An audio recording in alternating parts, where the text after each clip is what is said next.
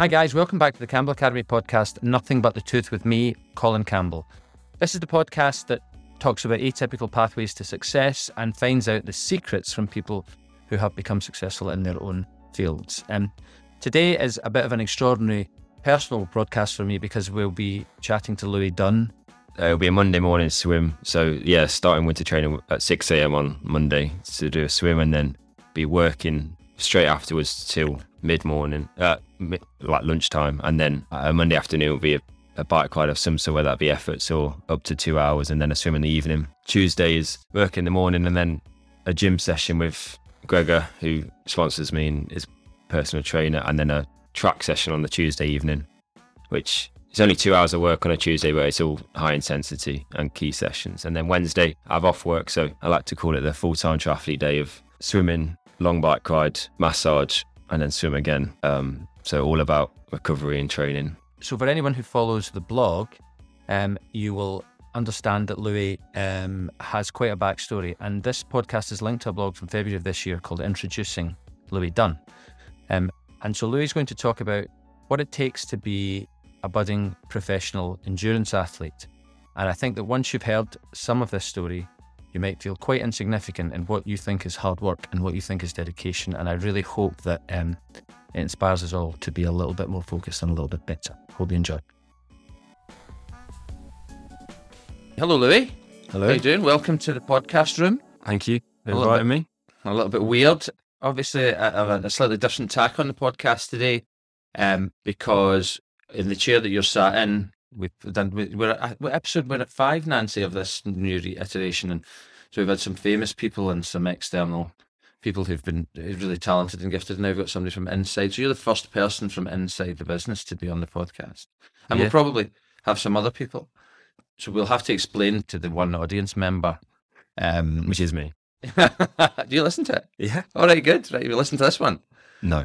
right, okay. So we'll have to explain to the guys that listen to the backstory about uh, not the backstory, but the why, why we've uh, invited you on, or why I've invited you on. So the the purpose of the podcast in its reinvention was to talk about atypical pathways to success. That was one of the main reasons to do that, because a lot of the people that I come across who are very successful in their chosen field have not had a class route to that. Yeah. Yep. Okay.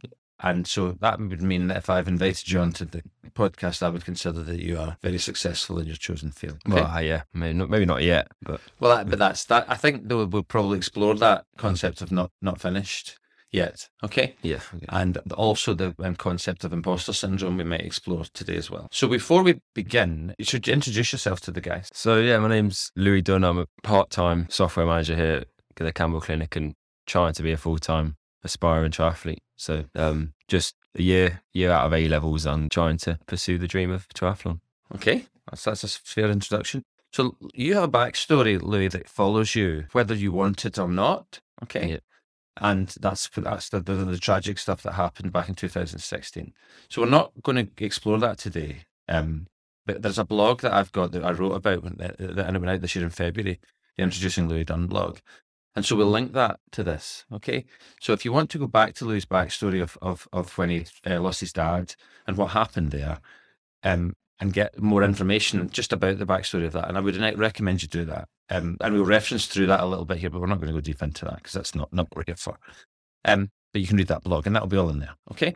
And so because, because I think probably, um, as we start to explore some things that will help people that are listening to this, hopefully, which that's what it's for, we'll pay lip service to that. We'll, we'll reference that a little bit. Okay. Because I think, you know, in the annals of, in the developing annals of of of the Louis Dunne story and the success story that's un, unfolding, um, I think it probably you know time zero almost goes back to that sort of time. I think Mhm. it does what I, what I see. Yeah. Um, and of course there was a Louis Dunne before that, um, but he was like thirteen, and um, people were pushing him up hills on his bike and stuff like that. You Yeah. know, and and uh, I think we should go back. Uh, we should go back to that point, back to those times, and say, you know, your chosen route to success now involves swimming and cycling and running. So I'm going to say, you know, what's your what's your like earliest memories of that stuff that you now spend so much of your life on?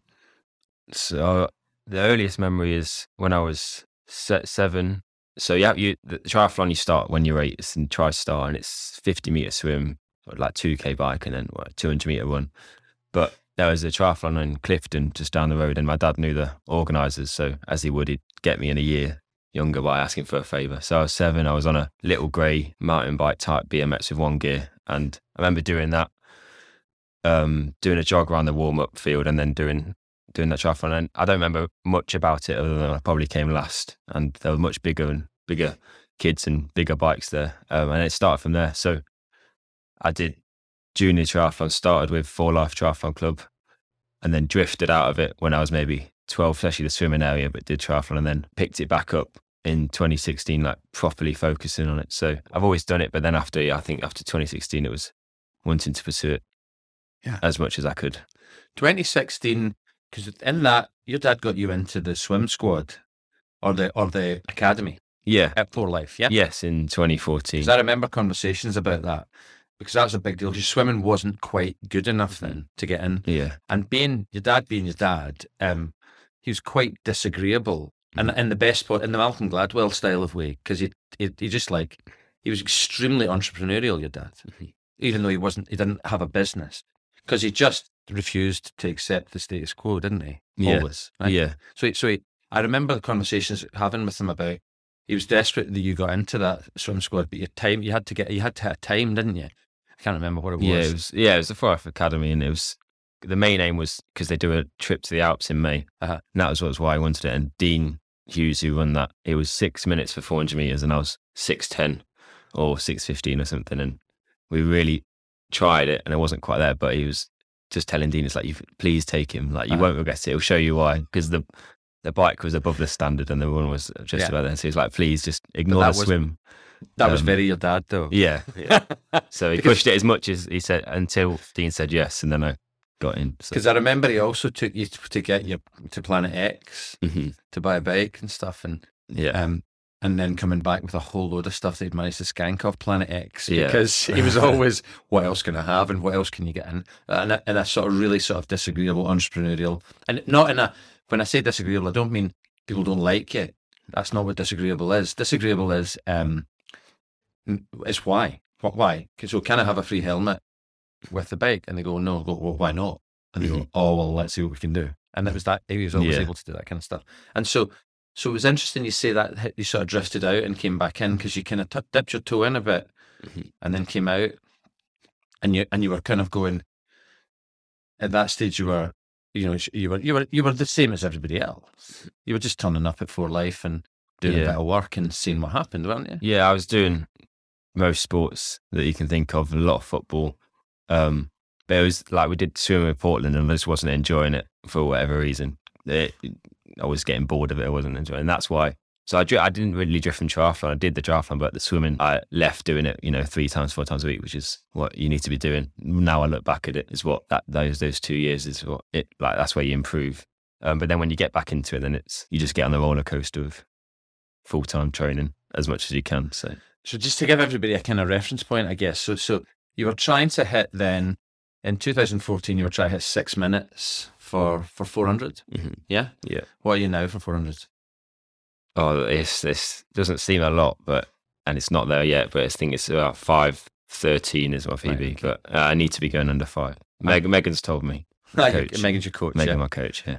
But I think there's a really important thing about that. So, so you that was in 2014. Mhm. You were trying to hit six minutes for that, and it's now eight years later, Mhm. and you're about a minute faster. Mhm. And Yeah. that's this is the type of things we're looking at. You know, for people that you know, you'll you'll work the whole winter now to try to get ten seconds or fifteen seconds off your 400 time. You know that that's Yeah. that's what that's the game you're in, isn't it? Yeah.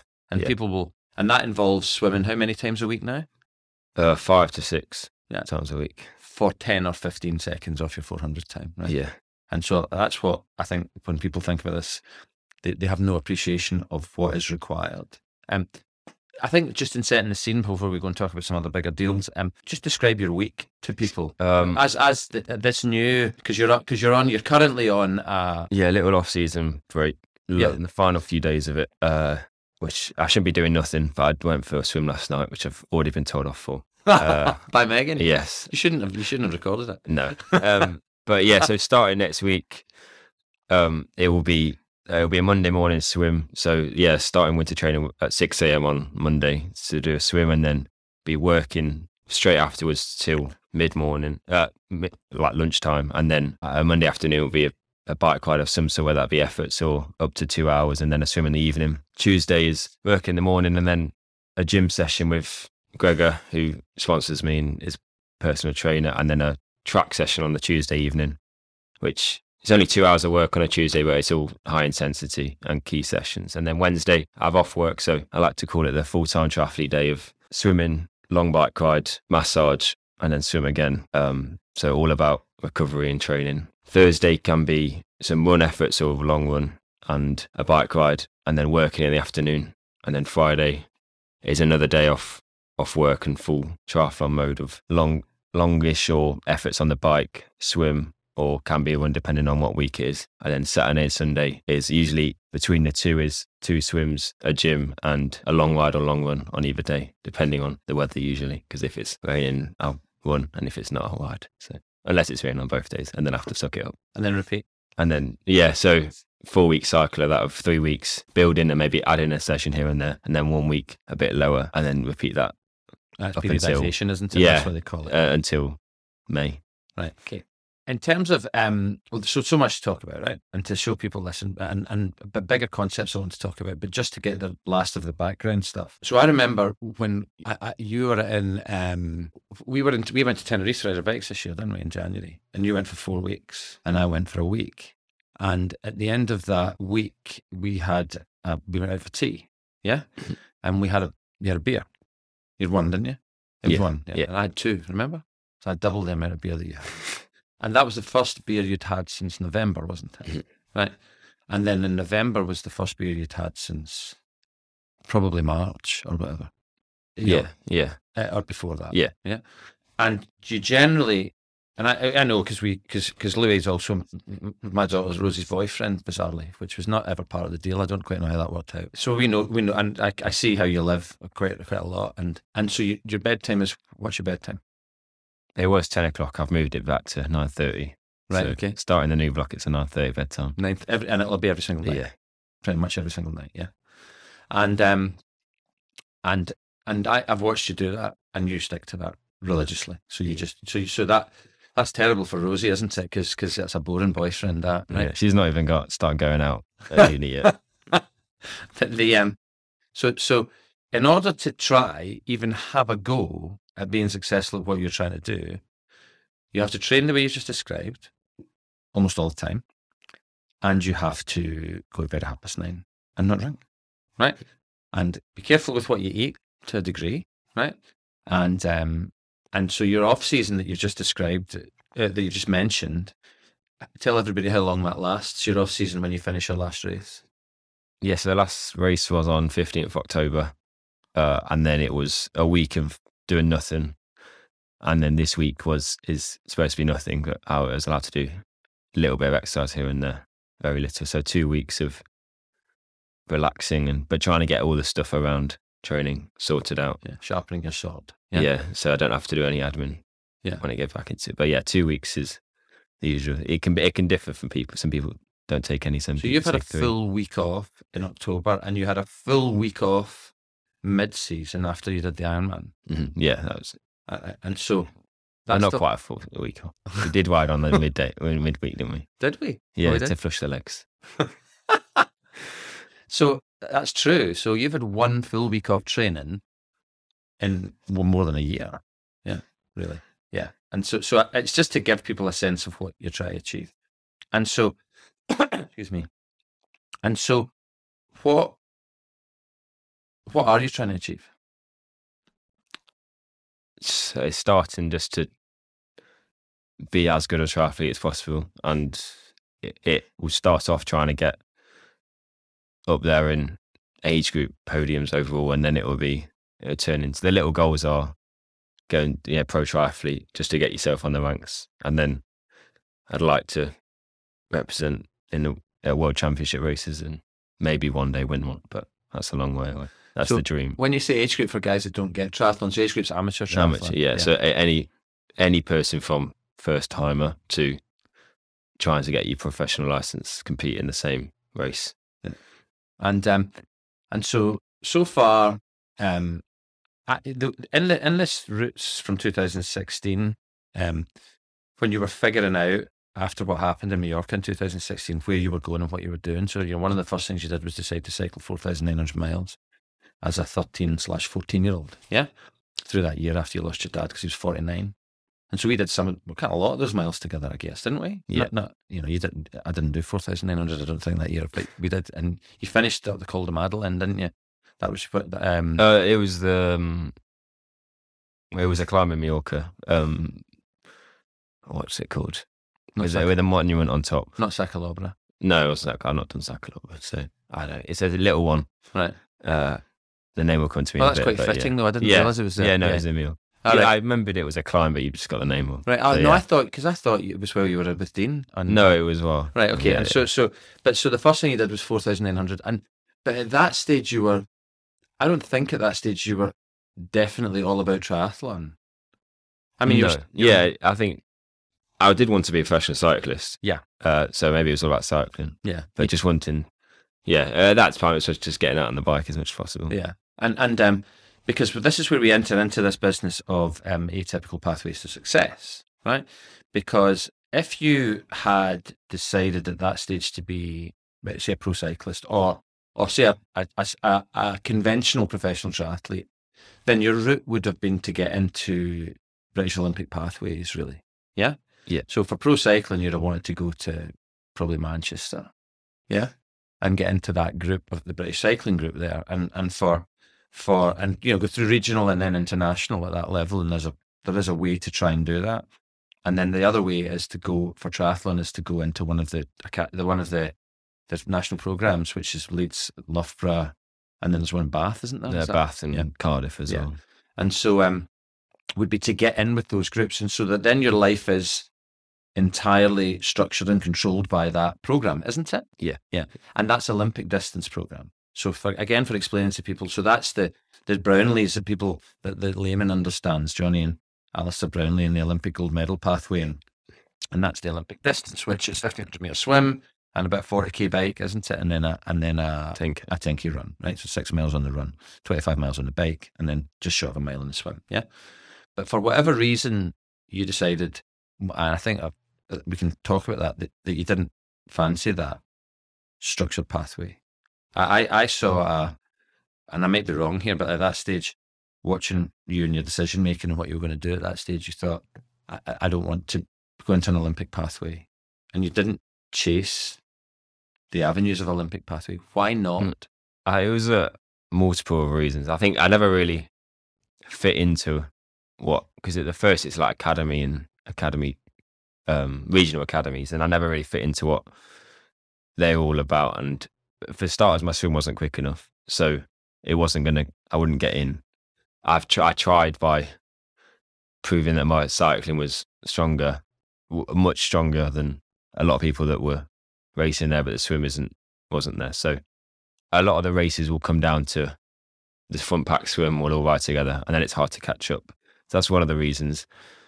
And another one was my dad did long distance racing, so I wanted to do that, and that's what attracted me. I was always around it with the Outlaws at Holme Pierrepont, so I was was going down there for the swim starts and wanted to do that one day. And then doing a lot of cycling, you you want to cycle far and go fast for the long times on a time trial bike. So the 56 mile and 112 mile distance on a Ironman or half appealed to me. So I did that.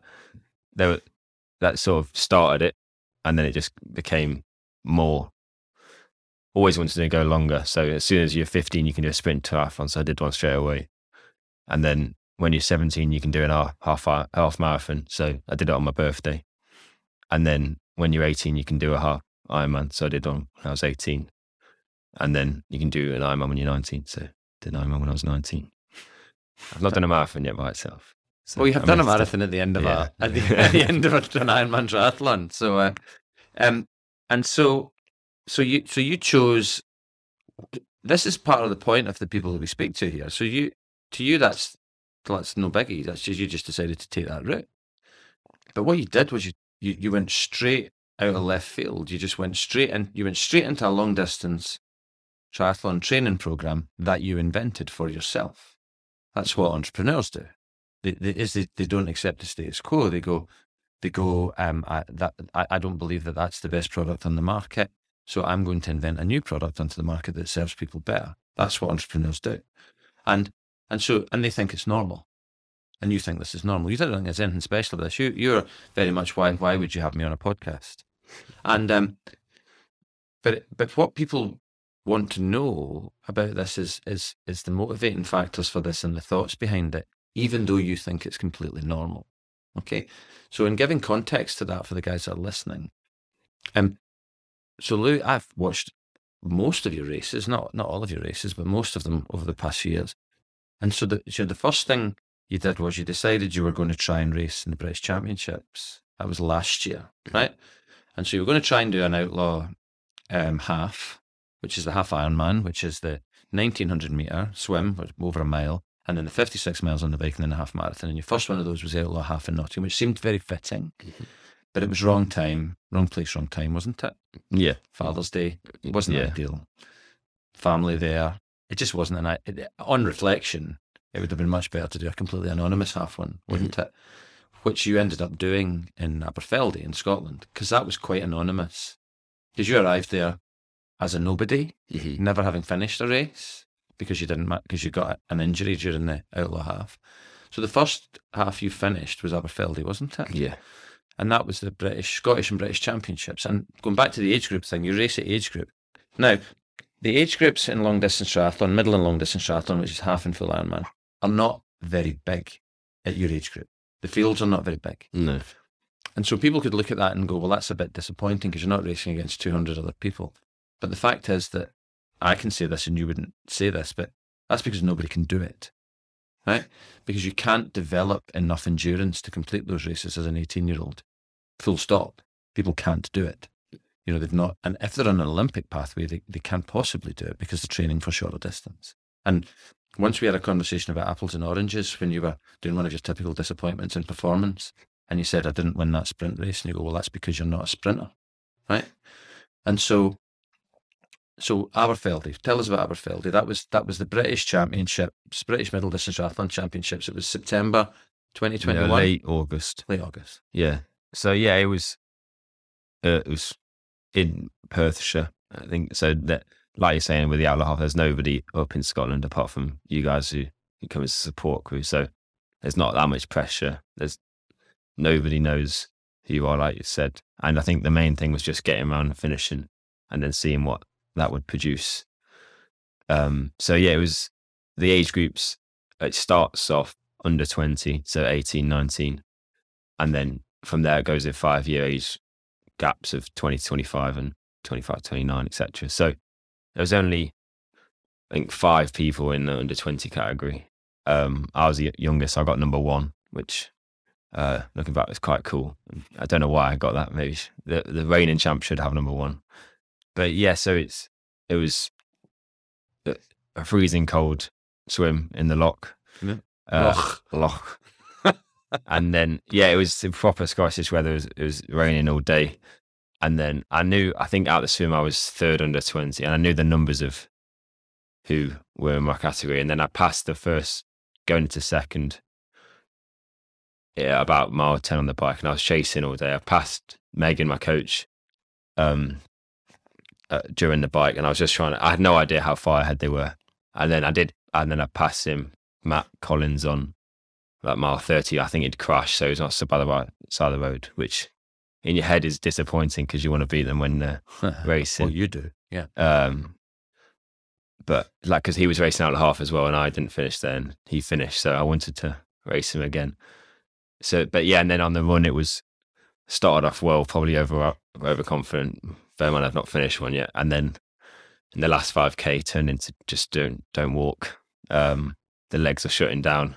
I was all over the place, and I thought so on the on the running triathlon, you have your number belt and your numbers facing forward, so you can't see anyone's number if they're running in front of you. And the guy ran past tapped me on the back, and they were wearing the same suit as the the uh, other guy in my age group who was second. So I thought I, I bottled this um, with having to jog, so stumble my way to the finish line. And then I finished in all sorts of discomfort and uh, not in a good place. but yeah, then you said I, you think I won, um, which I didn't believe at first because I thought that God, the guy had passed me, but you said I had. So yeah, I ended up winning that for the age group.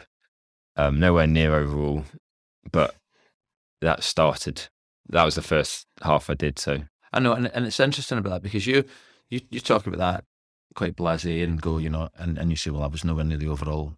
I was an 18 year old doing trying to finish my first half Ironman and I was nowhere near the overall win. Right? All right, okay. I bet you actually won your age group by by the three and a half miles. Um, so you were so the, while when you crossed the finish line, your nearest age group triathlete was three and a half miles behind you on the run. Um, so that's quite a margin, and then you became British champion. Uh, so your age group age group champion at eighteen and you and so um so that was a big watershed moment. But but being typically you getting to the end of that season, you would have looked back and and not been entirely satisfied with what you'd achieved. No, yeah, there's always more. I did, I did one more half after that. Um, I'm planning to do another one, but I got ill after the last one, which shows what it does to you. But yeah, it wasn't.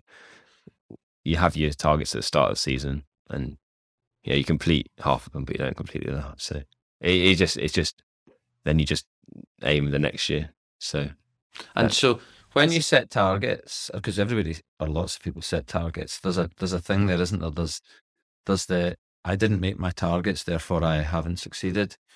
But nobody ever thinks that I might have failed in how I set my targets.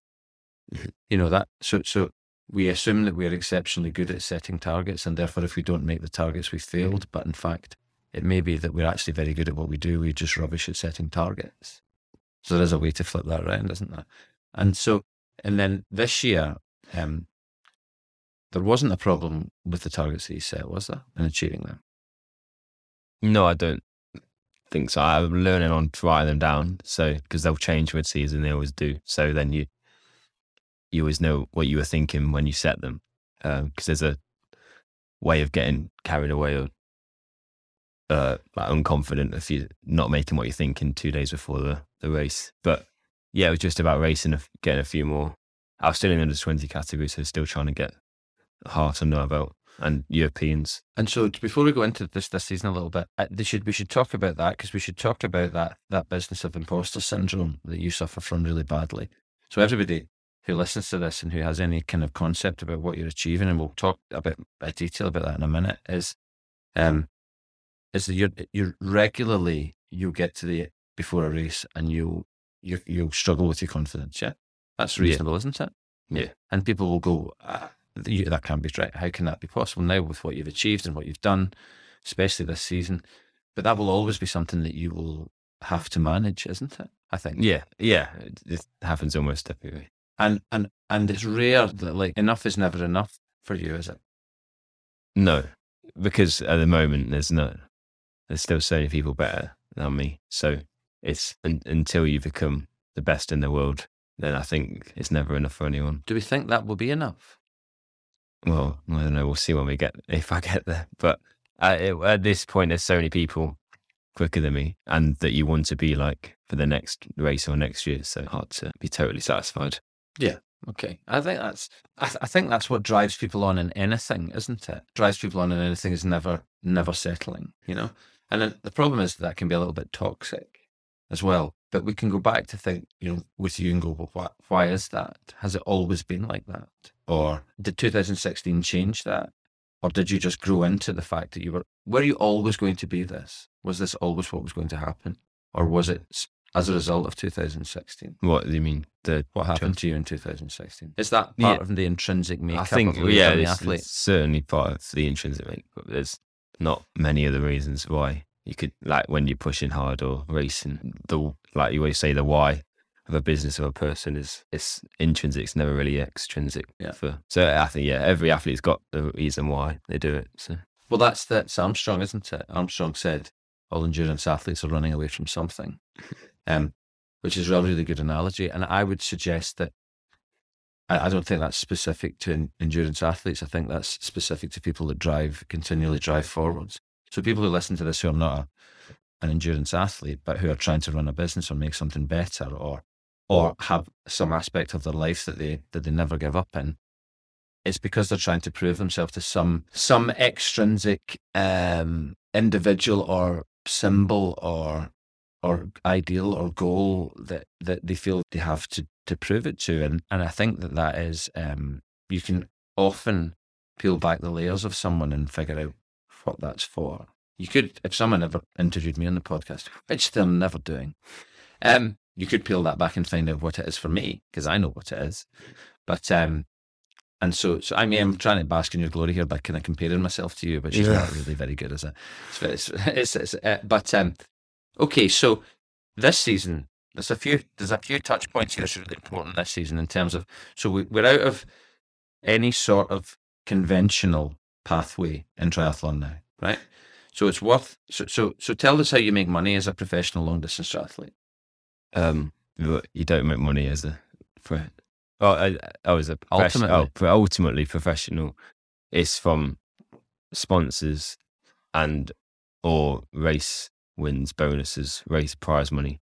Um, but it's very hard to make a living as such unless you are uh, one of the best in the field and country or known or so you've got to have a good a spot a good sponsors to start you off and then you can hopefully build to become a race winning professional And it's a bit, little bit like a chicken and egg, isn't it? Because without the results, it's hard to get the recognition and the sponsors. But without the recognition and the money, it's hard to get the results. yeah Because to travel to Mallorca to race in a Challenge Series race costs money, and to have a bike that is is worthy of your ability costs a significant amount of money. You Mhm. know, and and to have a pair of trainers that you can only wear for how how how how long? Fifty miles.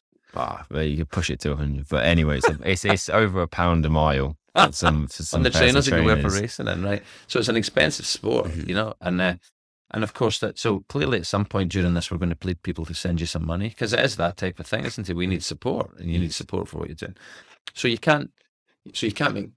It's hard to make money at it, so you've got to work as well. So you're now doing that thing where you're working part time in a proper job, um, to try and fund to stay alive, to allow you to chase your dream. And and this is proper minority sport, isn't it? It's this is like proper. It's not what um. It's not professional football. You know, it's not. It's not professional basketball in America. It's not somebody goes through college and then gets signed for hundred million. It just doesn't happen. And so clearly, your motivation factors here can never be related to financial because you can't see a route where you're going to be super rich doing mm. this. But that doesn't matter because that's not why you're doing it. And actually, with people who come through typical pathways of success, any money that they get for the stuff that they do tends to be a side effect of what they do. It's never ever that I've seen the reason why people do it. And and you know, go back to even the people that we've just spoken to here, the the Ronnie Youngs or the or the Gurmit Samras or, or or Sarah Symington, they're never about chasing money. None of them were, you know. And just because you know, Ronnie's doing pretty well these days. But he did drive a he drove the bus in Zurich, the hop on, hop off bus for tourists in Zurich. He, he, he did all sorts of different things in his backstory and never came through a conventional channel of success. So, guys, normally in this little interlude in the podcast, we would talk about one of our courses or a sponsorship opportunity. But today, um, I'd like to ask you to consider supporting Louis Dunne. Being a professional triathlete or budding professional triathlete is almost impossible due to the cost of things and the um, the dedication that's required and the fact that you can't work full time. So, if you would like to sponsor Louis or help Louis to achieve his goal and be part of Team Louis Dunne, then why don't email me at colin at campbellclinic.co.uk. So this season, right? Mhm. Um, uh, four significant races this season. We say four. four yeah that, that sounds about right Yeah. The first one, Outlaw Half. yeah Nottingham So another, so a return to this, a scene of destruction. yeah The year before was Carnage. So I'll always remember the car park uh, the year before, Mhm. right? And um, because you didn't finish, and I was racing in inverted commas in that race. I was doing a relay, wasn't I? So so I was out on the bike. Uh, clearly, you know, I, and I was assuming that you would all be finished by the time I got off my bike and be able to clap me in off the bike. But um, you, when I got back off, Mike was running for us, I said, "Where is he?" You know, and he said, "Have you not heard?" And he hadn't. You've actually been taken off the course in an ambulance, hadn't you? Yeah. which is a little bit ridiculous. Yeah. that's and, a and a course. Yeah. but um, so you returned back this year Mhm. to try again, which again is an extraordinary thing, you know, to be able to just go back and go right. You know what? And I, I did really feel because that was one of those races where I was down at Holme Pierrepont with you at half past four in the morning or whatever it was, and I was nervous of that race. I was frightened of that race because I thought you, you got to get this monkey off your back, you know. And clearly, you were able to. You were good enough, and you have all everything in your locker. But this is where all the aspects of this stuff, the psychological aspect of this stuff, comes in because there's demons to, to fight and that Mhm. kind of thing, didn't there? And so what happened there? Yeah, it, it was it was it was a similar time to last year, so it's just about trying to improve on the times from 2020 uh, 2021 and it wasn't uh, it didn't have the best lead up it was another uh, mess the week before but it was it was a case of it was a time trial starts so I missed the front pack which is now the aim for next year because there's there's eight or nine guys that came off together that were running together for the race it's what you want to be in but it was it was a good day out. It was um, positive in terms of improvement. Uh, but yeah, it was under twenty category, so I managed to to take that again, but take the win for the category. But Yeah, once again, the overall just not quite. Yeah, because you're, because you're 19. And then the overall winner's 29 or something. And uh, who was it won it? Kit? No, uh, I don't- uh, Jack Hutchins. won it. But the um, but you won the age group by four and a half miles this time on your second outing, right? So you were you're on the lake at Holme Pierrepont as for t- almost two laps at the end of that race, don't you? One One. not half Nottingham. Uh-huh. No, you do three lap three laps with sort of Well, you were a lake ahead of the winner, Yeah. more than a lake ahead. So when you came through the finish line, he was. I mean, he was. He was like they they were miles away. So so that that was that was a great success. Monkey off your back. Never have to race that again if you don't want to. Can if you do, but you know it's it, that you tick done that right. Time for that was four twenty. four twenty for that. Right, yes, mental. And then a hugely significant thing in July. So Yeah. for so many reasons, July was a significant thing, wasn't it? Yeah, yeah, it's outlaw full. So the, the the same venue and organisers as the half Nottingham, but the the full, so the same distance as an Ironman, even though you can't use that word associated with Iron it. distance. Iron dis- the, the full distance. So yeah, it was. My dad was going to do that when he was fifty the year Yeah. 2017. So for his time, and I always thought Ironman Nice was going to be my first full distance. Because that's when your dad completed. Yeah, that's the one, the only one. Um, Because he it'll be- carried you down the, the, the finish chute there. yeah, I remember that story, but you had a little plastic stirrer that come from your mum's coffee, right? yeah, And wouldn't let go of it. you wouldn't let go of it, and then you dropped it. And as he was carrying you down the finish chute in his glory of finishing his first ever Anders, you were wailing and screaming to try and get the plastic stirrer Yeah. back. I remember. I think I was all right for the finishing photo. Got that, but yeah. So that was it. Do you have that finishing photo? Yeah. All right. I need to see that. Um, so yeah, it was that was twenty fourth of July. Um, I and the, my coach Megan thought I was a bit. That was when I said I was doing it. She didn't know quite why. Um, but I wasn't in. I knew the run fitness wasn't there to complete it well to race it the whole way, and I was expecting to slow down. And the aim was to get to eighteen miles and without walking, and then could let myself walk a bit. But yeah, it was the the swim when you're in longer, especially in amateur. My swim that isn't very good at all and my shorter distance or around the same age becomes slightly better. So I moved up. So I was in seventh overall for 50 miles of the bike, and then had a quite a big dip around mile 80. Uh, luckily, that I had a tailwind at that time, point, so I went to got to the feed station, got off, just gave myself two minutes, and that probably saved the race in that sense of being able to get on and somehow find some legs. But came off the bike and won a marathon, didn't even think about the distance. So yeah, I mean, loads of people, people from work, um, family, friends, all around the course because it takes over a lot of the Trent River Trent. So yeah, it was half marathon was really good. Probably went off a bit fast, definitely too fast. Is what Megan says, and then projectile vomited at mile sixteen, which over the suspension bridge, which anyone Dramatic. So, I mean, it's a good venue for yeah, that. so anyone that doesn't know that bridge knows it's not very it's not very wide. It's probably two people wide, and I took over most of it by bending over and being sick. Not quite over the river, and not quite over the path with people walking over. So yeah, and then um, we found some legs after that, but the last six miles is two laps around Holme Pierrepont. I've seen the same bit of tarmac and no scenery, so that was horrendous of walking slash shuffling for however many, however many miles. I wasn't thinking at that point, so yeah, and then Frosterline in just under 10 hours. So nine, which is extraordinary. We've never seen anybody, and then the 19 year old to do an Ironman in 9.55 is just. Yeah, supposedly it's the course record, age group course record. Yeah. Uh, for under 20. And, and, and, and so many, you know, first ever Ironman as a 19 year old trying to chase professional triathletes like, um, yeah, like Sam Long.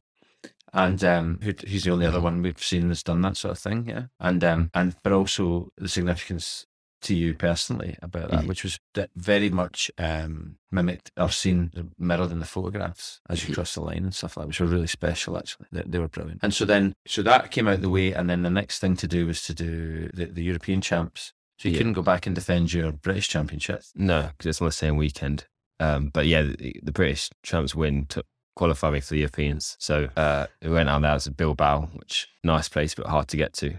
Um, it's flying into Barcelona and then driving all across the country to get there. So and it was once again a championship race, which is far away and you sort of only with yourself and not nobody knows who you are, which is a good thing I find. But yeah, that was um, bittersweet. That race of I was up there overall racing, felt like I was in the race. And then um, the last 10k, the one had some stomach issues, which dropped me down the overall as I was gaining. But um, won the age group, which was also there was only four people on the start list, and uh, I think only well two finished, one got disqualified. But which is also annoying because you want to, like I said, you want there to be more people that Yeah, but that's only because they can't. Um, and so now you're European under 20s middle distance triathlon champion. Mhm. So last year British, now European, and then um, and then finished off with just a little holiday jaunt to do a half Ironman in Mallorca for Yeah. Challenge Mallorca, and um, and and and um, finished third in the under 25s. Yeah, yeah, because challenge races they don't have they, the longest is all under Yeah. twenty five. So but that's a pro field. So It's, Naji's tapping the time for me because the time just vanishes, doesn't it, when we Yeah. chat? And so the the things to finish off with, just what keeps you going. um, Okay, let me rephrase that and help you with that, right? Mhm. Sorry to interrupt. I, I-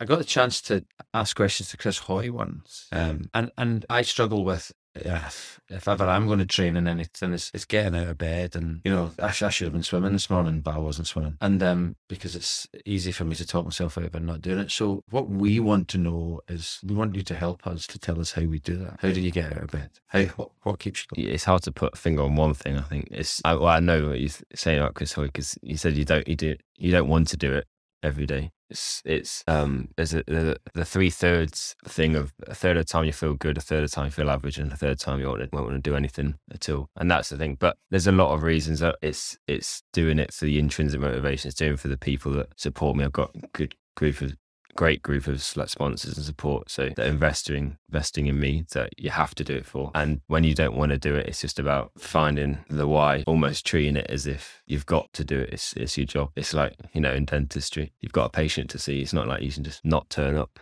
So and don't get me wrong, there's times where you have to listen to your body and give it a rest or miss the session. Um Yeah, that doesn't happen very often to you. but uh, motivation is not very, not always there. But I think discipline is what, Yeah. yeah, what Yeah, so it's good. That's helpful, isn't it? Because you don't like it every day. no, but you do love it every day.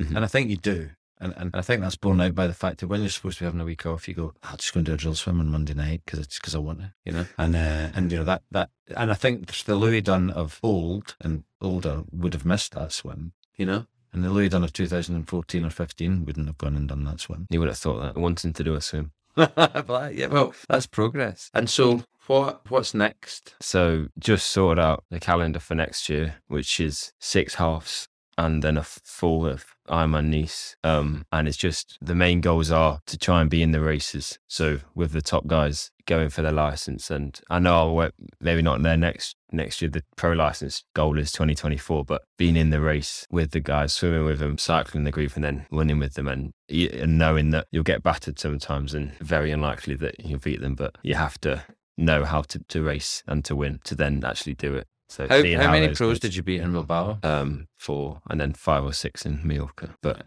And it's then- hard. The British field is so strong. Yeah. So you have a mission, yeah? You know what you want to do. And somebody really clever in business once told me that what we focus on um, becomes successful. And other people get fractured in different directions, me particularly, running after shiny bright objects here, there, and everywhere. But you don't run after shiny bright objects, you just stick to the mission. And that's why you're being so successful. And so we have a thing at the end of the podcast where we say, um, if you could go back to, to have a conversation with your 21 year old self, which is a bit of a problem for you because you're not 21 until February. No, 20 in February. Are you 20? Yeah, Jesus. February 2024. So you're 19 still. So so it's a slightly different framed question for you. I would take you back to, and this is deliberate, so don't answer this if you don't want to. I would take you back to Christmas in 2016. And after everything you've learned in the last six years, what would you tell Louis, the Louis Dunne in 2016? Uh, just just keep believing and dream big. Uh, there's a there's a, a note on a cycling book that I got given in Christmas 2015 from my dad, and it said, "Dream big because you never know." So that's probably what I'll just keep going. Nobody ever knows. So Should we all do that? yeah, right. Thank you so much. Eh? that's That's. Thank you for having me. So blimey, um, that's quite a story, and it's always interesting in these discussions that they always go in directions that I didn't expect. So if you thought that you were hardworking or dedicated, or were putting in a shift to make yourself the best at what you can do, then perhaps you might have learned what dedication really looks like from listening to Louis um, as a 19-year-old who's putting all of his life aside, more or less, uh, to try to chase his goals and dreams. I hope you enjoyed that. It was fabulous, and um, for me, and um, we'll look forward to Chris Dakin, who's coming next, who's a bit of an occlusion specialist who's coming to visit the practice, but we'll also have stories to tell about how he got to where he is.